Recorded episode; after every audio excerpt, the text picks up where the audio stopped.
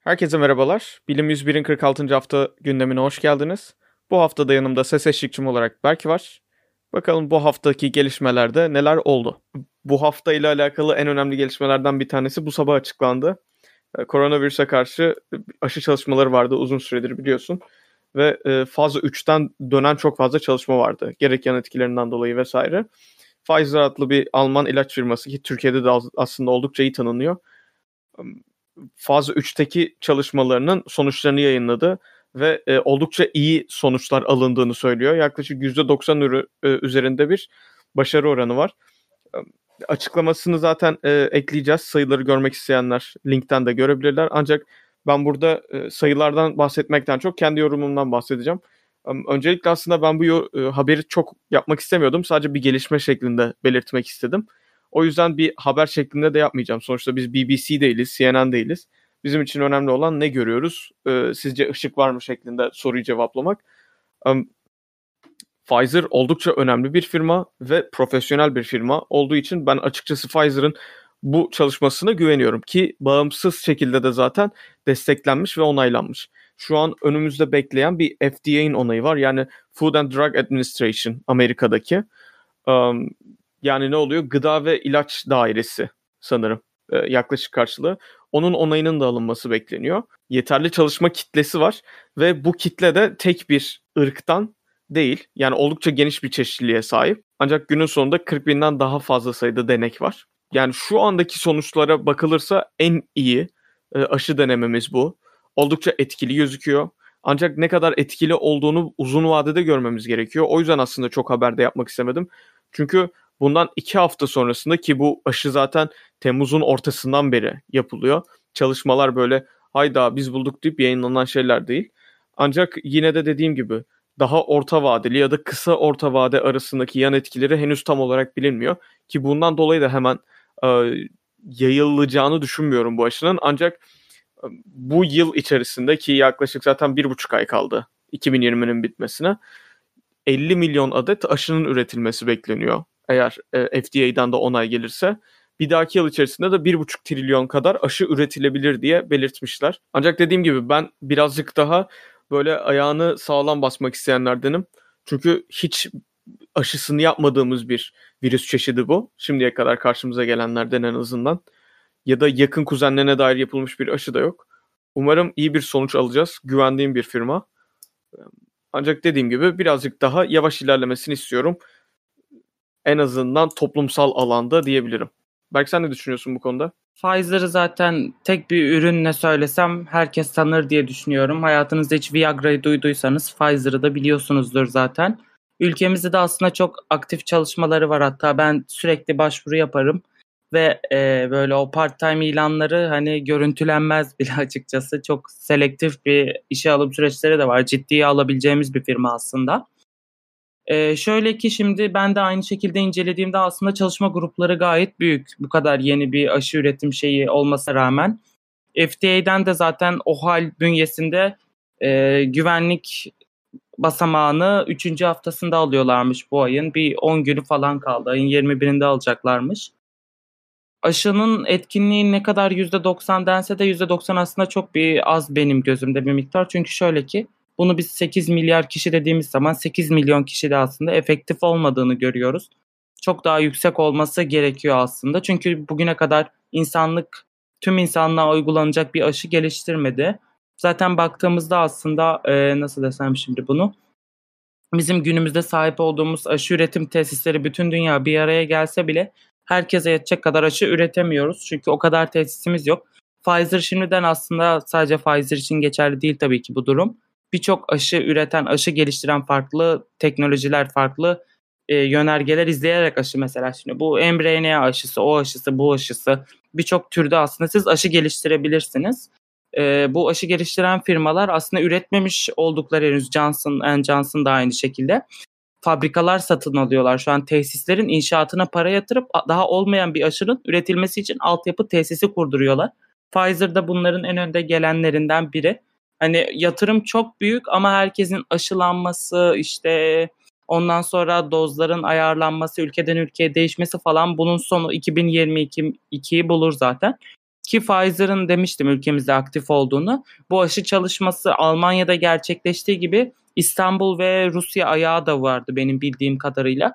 İstanbul'da ve Ankara'da yapılmıştı yanlış hatırlamıyorsam. İstanbul'da Cerrahpaşa, Ankara'da da Hacettepe Üniversitesi'ndeki hastanelere bağlı sağlık çalışanlarına selektif bir şekilde uygulamışlardı aşıyı. Aynı şekilde Çin'den birkaç aşı da yine Türkiye'de de denendi. Hani bize aslında geldiğinde e, biz bu 43 bin kişi denilen deney grubunun içerisinde varız. Mesela o yüzden diğer ülkelere karşı bir tık daha şanslı olduğumuzu düşünüyorum. Ülkemizde de büyük ihtimalle Pfizer'ın aşısı kullanılır diye düşünüyorum aynı şekilde. Um, senin demek istediğine şöyle bir şey ekleyeceğim. Çalışmalar 6 tane ülkede yapıldı bağımsız olarak ve bunların içerisinde Amerika'da var, Almanya'da var, Türkiye'de var. Biliyorsun Türkiye'de zaten haber olmuştu. İşte um, insanlar kapıda bekliyorlar, sırada bekliyorlar. İşte kayıt sıraları, gönüllü kayıt sıraları doldu şeklinde vesaire. Bu konuda iyi bir ülkeyiz diyebilirim aslında sanırım. Ki dünyanın en çok kan veren ikinci ülkesiyiz İspanya'dan sonra. Yani bu tür gönüllü çalışmalarda önde gelmemiz hiç fena olmuyor bilimsel açıdan. Şimdi bahsetmek istediğim haber bu hafta penisilin bağışıklığı, pardon penisilin alerjisiyle alakalı. Ancak e, asıl bahsetmek istediğim olay haberin içinde birazdan da e, diyeceğim genetik çalışmalarla alakalı birazcık daha. Şimdi aralarında benim de olduğum dünyadaki büyük bir kesim insanda penisilin alerjisi durumu var.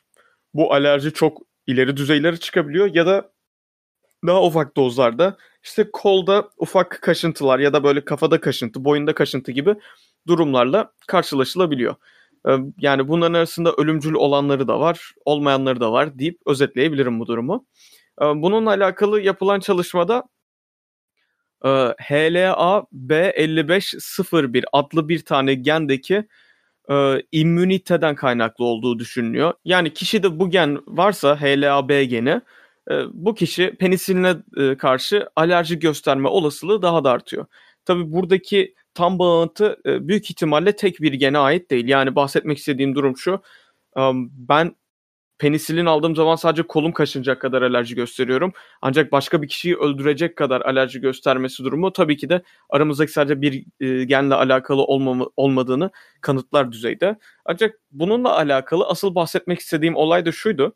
Şimdi bu çalışma yapılırken yaklaşık 600 bin tane elektronik sağlık kaydı e, toparlanıyor ve bunlar internet üzerinden işte ülkelerin belirledikleri e, ve açığa sundukları açıkçası bir anlamda e, olaylardan ötürü geliyor. Biz de devlet hastanesine gittiğimizde, eğitim araştırma hastanelerine gittiğimizde bu bilgileri aslında veriyoruz. Bize soruyorlar herhangi bir hastalığınız var mı bildiğiniz, alerjiniz var mı? Um, sanırım benim penisilin alerjim, alerjim var diyorum ve e, kayıtlara geliyor. Kayıtlar daha sonrasında kapalı olarak anonim bir şekilde paylaşılıyor ki istatistik oluşturulabilsin diye. Burada daha güzel bir olay var. Yaklaşık um, 1.12 yani 1.1 milyona yakın insan. Amerika'da çok yaygın olan, umarım ülkemize de gelecek olan işte 100 dolara e, genetik testiniz, DNA testiniz şeklinde uygulamalar var. İşte 23 ve ben gibi ya da e, National Geographic'in kendi şeyleri var. Ancestry.com e, var. Bunun gibi uygulamalarda size bir tüp gönderiliyor. İçine tükürüyorsunuz. Bu tükürüğünüz yaklaşık 6 hafta içerisinde size bir analiz şeklinde veriliyor ve e, birkaç adımdan oluşuyor. Bunlardan bir tanesinde e, siz bu testi yolladıktan sonra tam olarak dünya üzerinde nereli olduğunuz %1, %2, %0.5'lik düzeylerle gösteriliyor. Yani ben işte %12 Kafkas beyazım, %3 e, Amerika yerlisiyim mesela. Bunun gibi net sonuçlar gösteriyor. İkinci sonuçta da ki e, bu da daha çok yayınlanmaya başladı. Birazcık daha ücret arttırarak aynı sample üzerinden yani aynı test tüpü üzerinden sizin hangi hastalıklara karşı yatkın olduğunuzu gösterebiliyorlar genetik olarak. Hangisine taşıyıcı olduğunuzu, hangi besinlere karşı daha duyarlı, hangi besinleri daha rahat e, sindirebileceğiniz gibi olayları gösteriyorlar hastalıklarınız haricinde. E, yani burada insanların aslında kendisinin isteyerek kullandığı hastaneler gibi böyle zor durumda kaldığımızda paylaştığımız şeyler değil. Daha çok Aa, ben kendimi merak ediyorum diyerek genetik çalışmalara böyle Aa, ben de kendimi öğreneyim vesaire şeklinde bu 100 dolar verip işte kendi tükürüğünü DNA analizini yaptıran kişilerin paylaştıkları veriler sonucunda e, böyle bir e, çalışma yapılmış. E, açıkçası oldukça beğendim ben bunu çünkü olay sadece hastanelerin ve sağlık çalışanlarının değil insanların da biyolojik olarak böyle bir adım atmasından kaynaklı. Ee, sen ne düşünüyorsun Berk bunun hakkında? Yaptırmayı düşünüyor musun eline fırsat geçerse böyle bir DNA testini? 23andMe zaten benim aslında böyle Amerika'ya gitme fırsatım olursa ilk yaptıracağım test 99 dolar normal testi 199 dolar olan da sağlık raporunuzu berin, e, sağlık raporunuzu da barındırıyor. Sağlık, sağlık raporunuzda şöyle bir seçeneğiniz var. Ölümcül, fatal ya da çocuğunuza e, bir sonraki neslinize aktarabileceğiniz şeyleri görmemeyi seçebiliyorsunuz.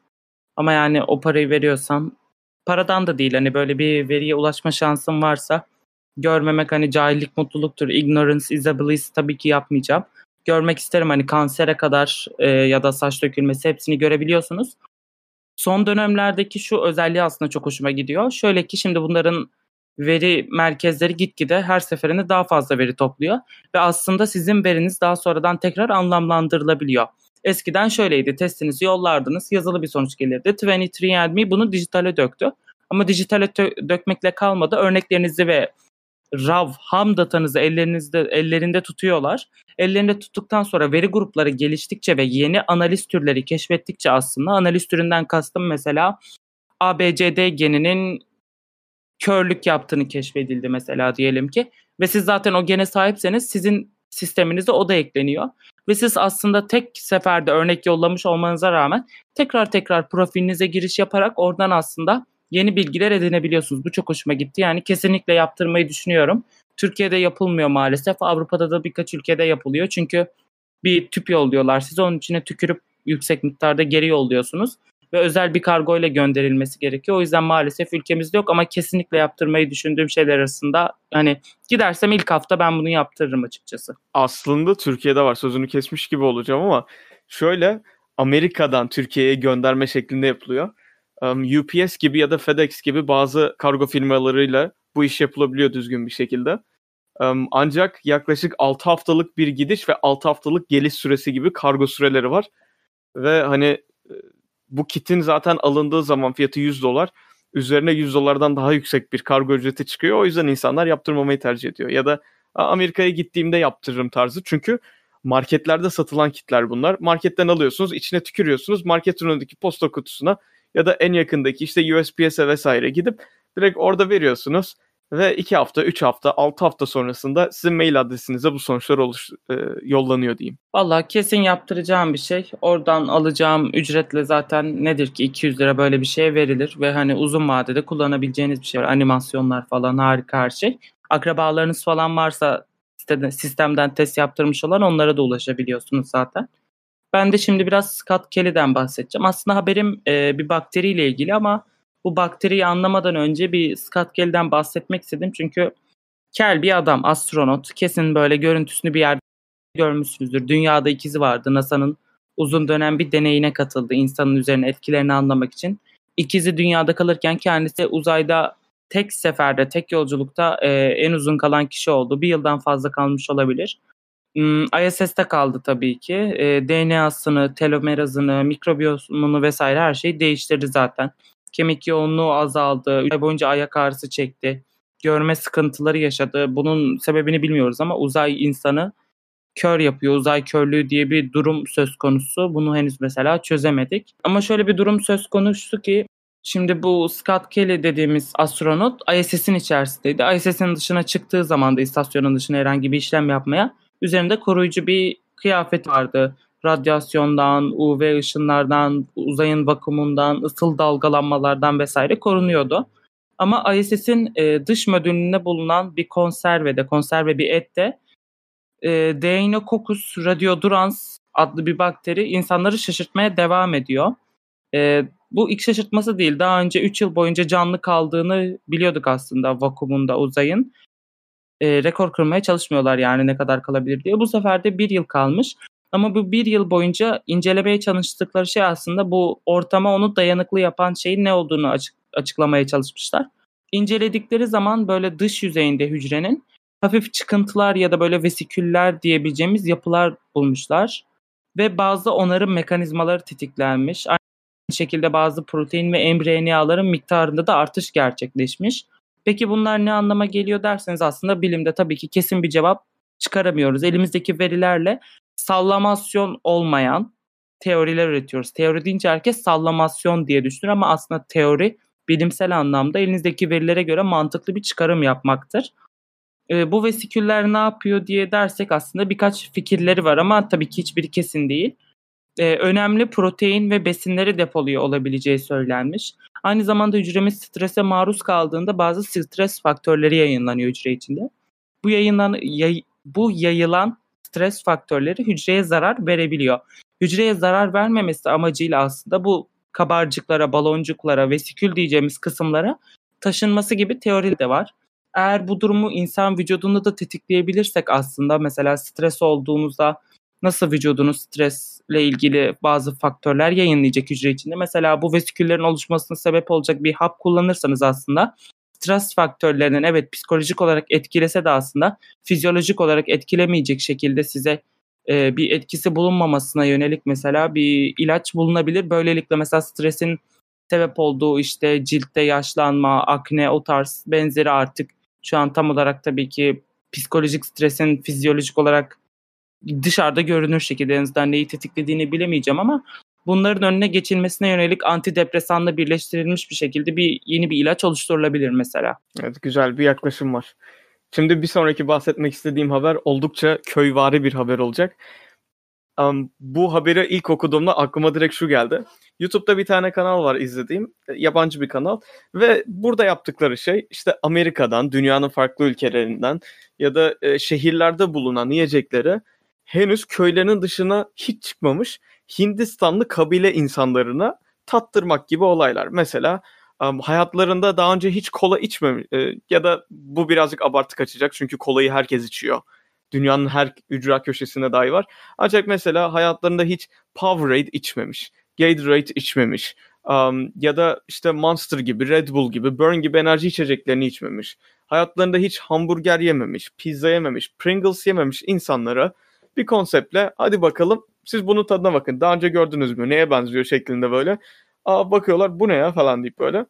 Bunların arasında böyle 70 yaşlarında e, ismini tam hatırlayamadığım bir tane dede gibi birisi var. Ve bu dede dünyanın herhangi bir yerinden gelen ve kendi topraklarından olmayan her şeyi e, tükaka sayıyor. Yok bu kesin kötüdür diyor, sağlığa kötüdür, şudur budur. Ve böyle genel olarak yemek getirdikleri zaman bunun önüne içerisine yeterince baharat konmadıysa ki Hindistan'da her şey yeterince baharatlı e, yapıldığı için dünyanın diğer taraflarından gelen her şey oldukça baharatsız kalıyor onlar için. Böyle içinde baharat az olduğu zaman bu amcamız hemen şey yapıyor. O buna baharat koymamışlar bu sağlıksızdır şeklinde. Bu e, bilimsel çalışmaya okuyunca da açıkçası birazcık içimden gülmedim değil. Bu haberi gördüğüm zaman haberin başlığı aynen şu şekildeydi. Science News'ta yayınlandı. Um, acaba acı biber yemek sizin daha uzun yaşamanıza sebep olabilir mi diye. Tabii ki e, bu tür haberlerde birazcık daha magazinsel yaklaşımlar olabiliyor ve bunun yanı sıra kontrollü deney yapmak oldukça zor. Ancak genel olarak kanıları, buluntuları ya da diyelim e, Amerikan Kalp ve Damar Hastalıkları e, Sağlığı'nın derneği e, yaklaşık olarak %25'lik e, bir kalp ve damar hastalığında azalma görüyor. Eğer bu chili dediğimiz acı biber tüketimini e, bir şekilde artırırsanız ve aynen şu şekilde geçiyor. Bu tarz böyle çili biberi gibi acı biber yiyenler hiç yemeyenler ya da oldukça az tüketenlere kıyasla %25 daha az ölüm ve %23 de kanserden daha az ölüm riskine sahip oluyorlar şeklinde geçiyordu. Ben de bu konuyla ilgili yani şöyle bir şey söyleyebilirim. Çok acı seven bir insanımdır. Hani böyle aslında acı seviyorum ama aslında acı yediğim şey benim için acı değil. Çünkü mesela başka bir yediğinde cidden o acıyı görebilsem de benim için aslında o böyle tat katan bir şey. Yani yemeğe attığım bir tuz gibi düşünebilirsin. Böyle kaşık kaşık pul biber, karabiber, toz biber, Hı-hı. çili biberi. Hani yurt dışında da böyle aslında gittiğimde yaşadığım en büyük sorunlardan biri şu. Çünkü Türkiye'de ulaşabildiğim baharatlar, baharatlara mesela yurt dışına asla ulaşamıyorum. Ve yurt dışında acı denen şeyler kesinlikle acı değil. O yüzden ben mesela çok merak ederim Meksika mutfağı vesaire. Daha önce tattım aynı şekilde. Çok hoşuma gitti. Hani böyle acı. o Oldukça acı. İçime evet işte çok seviyorum. Ancak onlar artık böyle o boğazımın arkasındaki içi kaşıyabiliyor diyebilirim. Ve şöyle de bir şey var aynı şekilde. Çok büyük mesela umutlarla wasabi yedim ben. Hani o işte acı budur Hı-hı. falan yedim. Ve hiç tatmin etmedi beni çünkü böyle nasıl desem bir nane acısı gibi benim tuzlu Evet, bir acı değil de kesinlikle. böyle hani naneli bir acı Kesinlikle. olduğu için büyük bir hayal kırıklığı oldu. Her geçen gün hani bir seviyeye üste taşıyorum ve ben de aslında spesifik olarak hatırlamasam da sürekli acı yiyen insanların toleransının işte strese uzun süre aslında küçük dozlarda maruz kaldığı için e, yaşam sürelerinin arttığı, daha toleranslı olduğu işte daha az hastalıklar geçirdiğiyle Hı hı. ilgili şeyler de duymuştum mesela. Ben, Ben de kolumu okumuştum. keserim, oramı buramı sürekli yaralarım. Hani ben böyle bakarım aa kolumdan kanlar akıyor. Hani hiç fark etmem bu tarz durumları.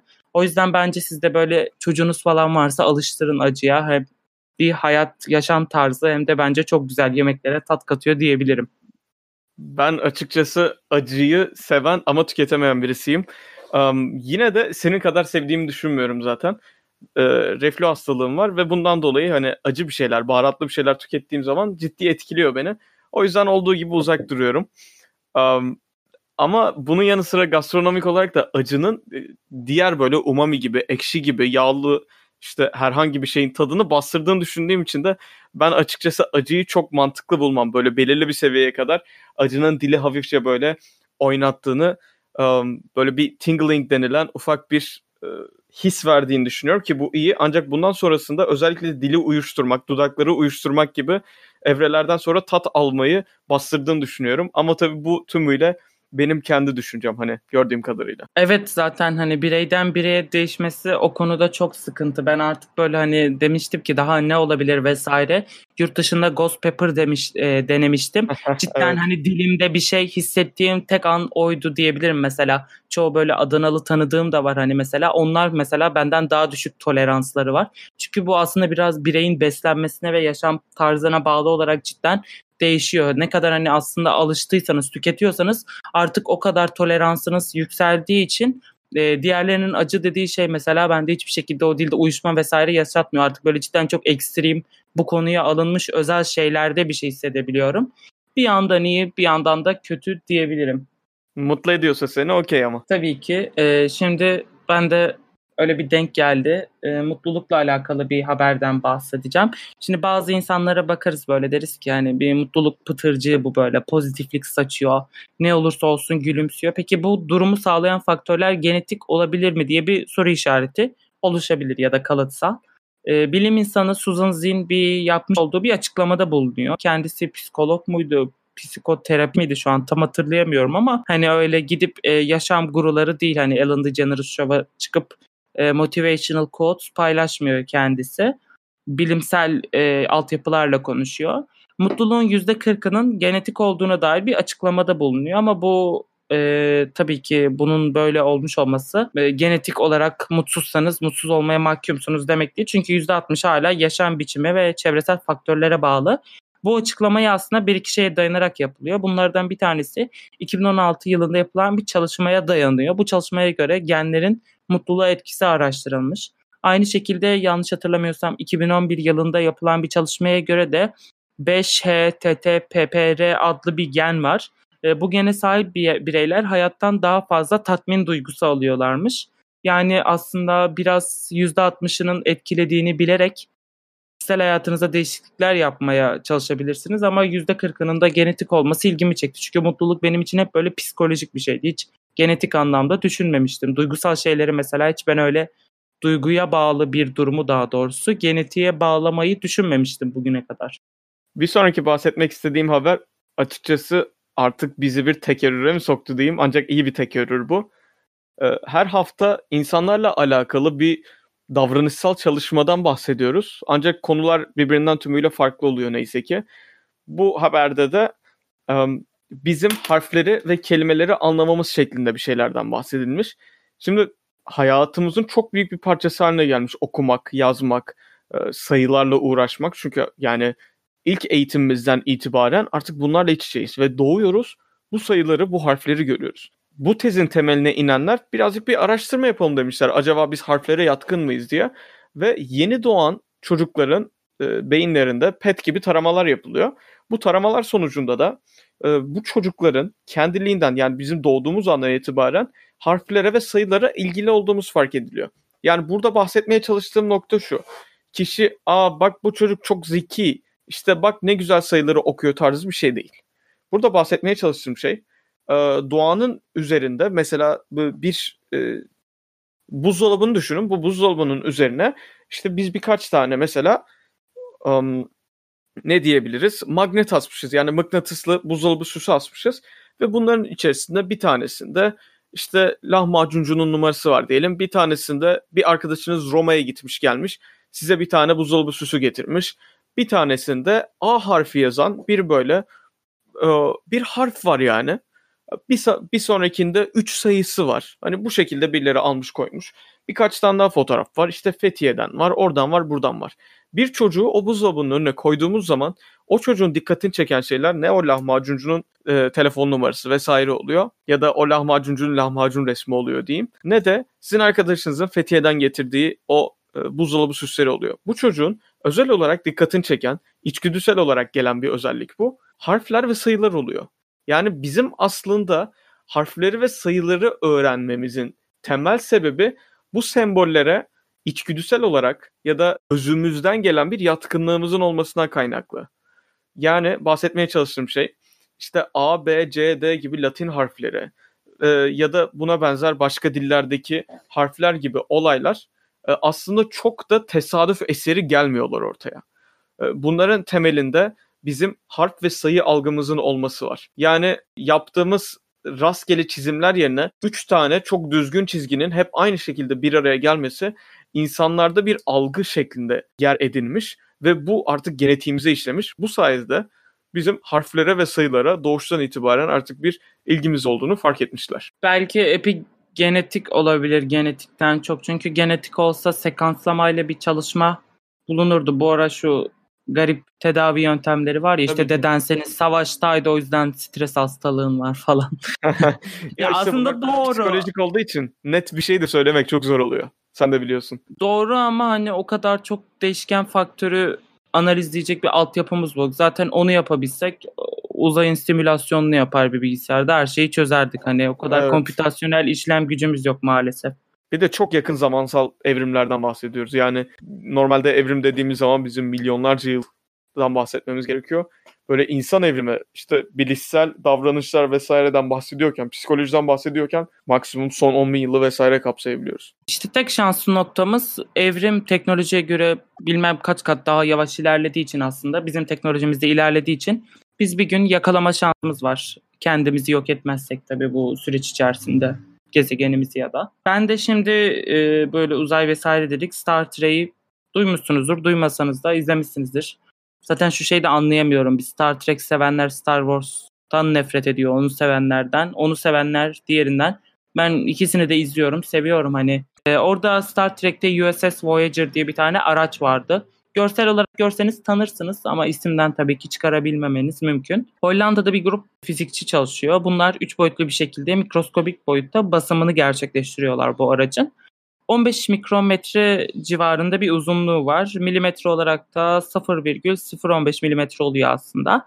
Projede Leiden Üniversitesi ile birlikte gerçekleştiriliyor. Bu arada aranızda yurt dışında düşünen varsa Leiden Üniversitesi'ne bir bakmanızı tavsiye ederim. Özellikle psikoloji vesaire az önce bahsetmiştik okumayı düşünüyorsanız e, Leiden Üniversitesi'nde hem burslu imkanlar çok.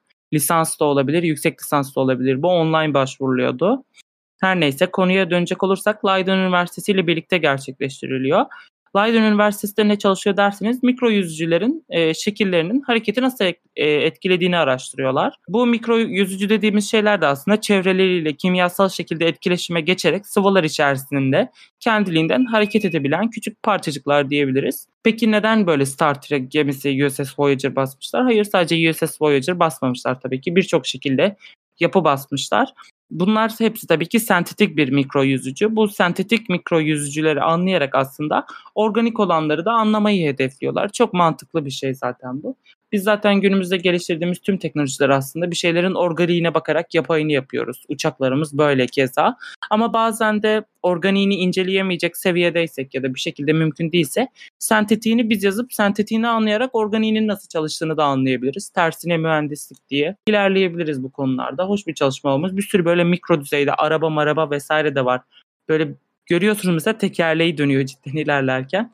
Hoş olmuş. Fotoğraflarına bakmanızı tavsiye ederim. 46. haftanın bu son küçük haberiyle sonuna gelmiş olduk. Bizi dinlediğiniz için çok teşekkür ederiz. Her zamanki gibi kaynaklara açıklamadan yine iletişim kanallarına da bize ulaşmak istediğiniz açıklamadan ulaşabilirsiniz. Dinlediğiniz için çok teşekkürler.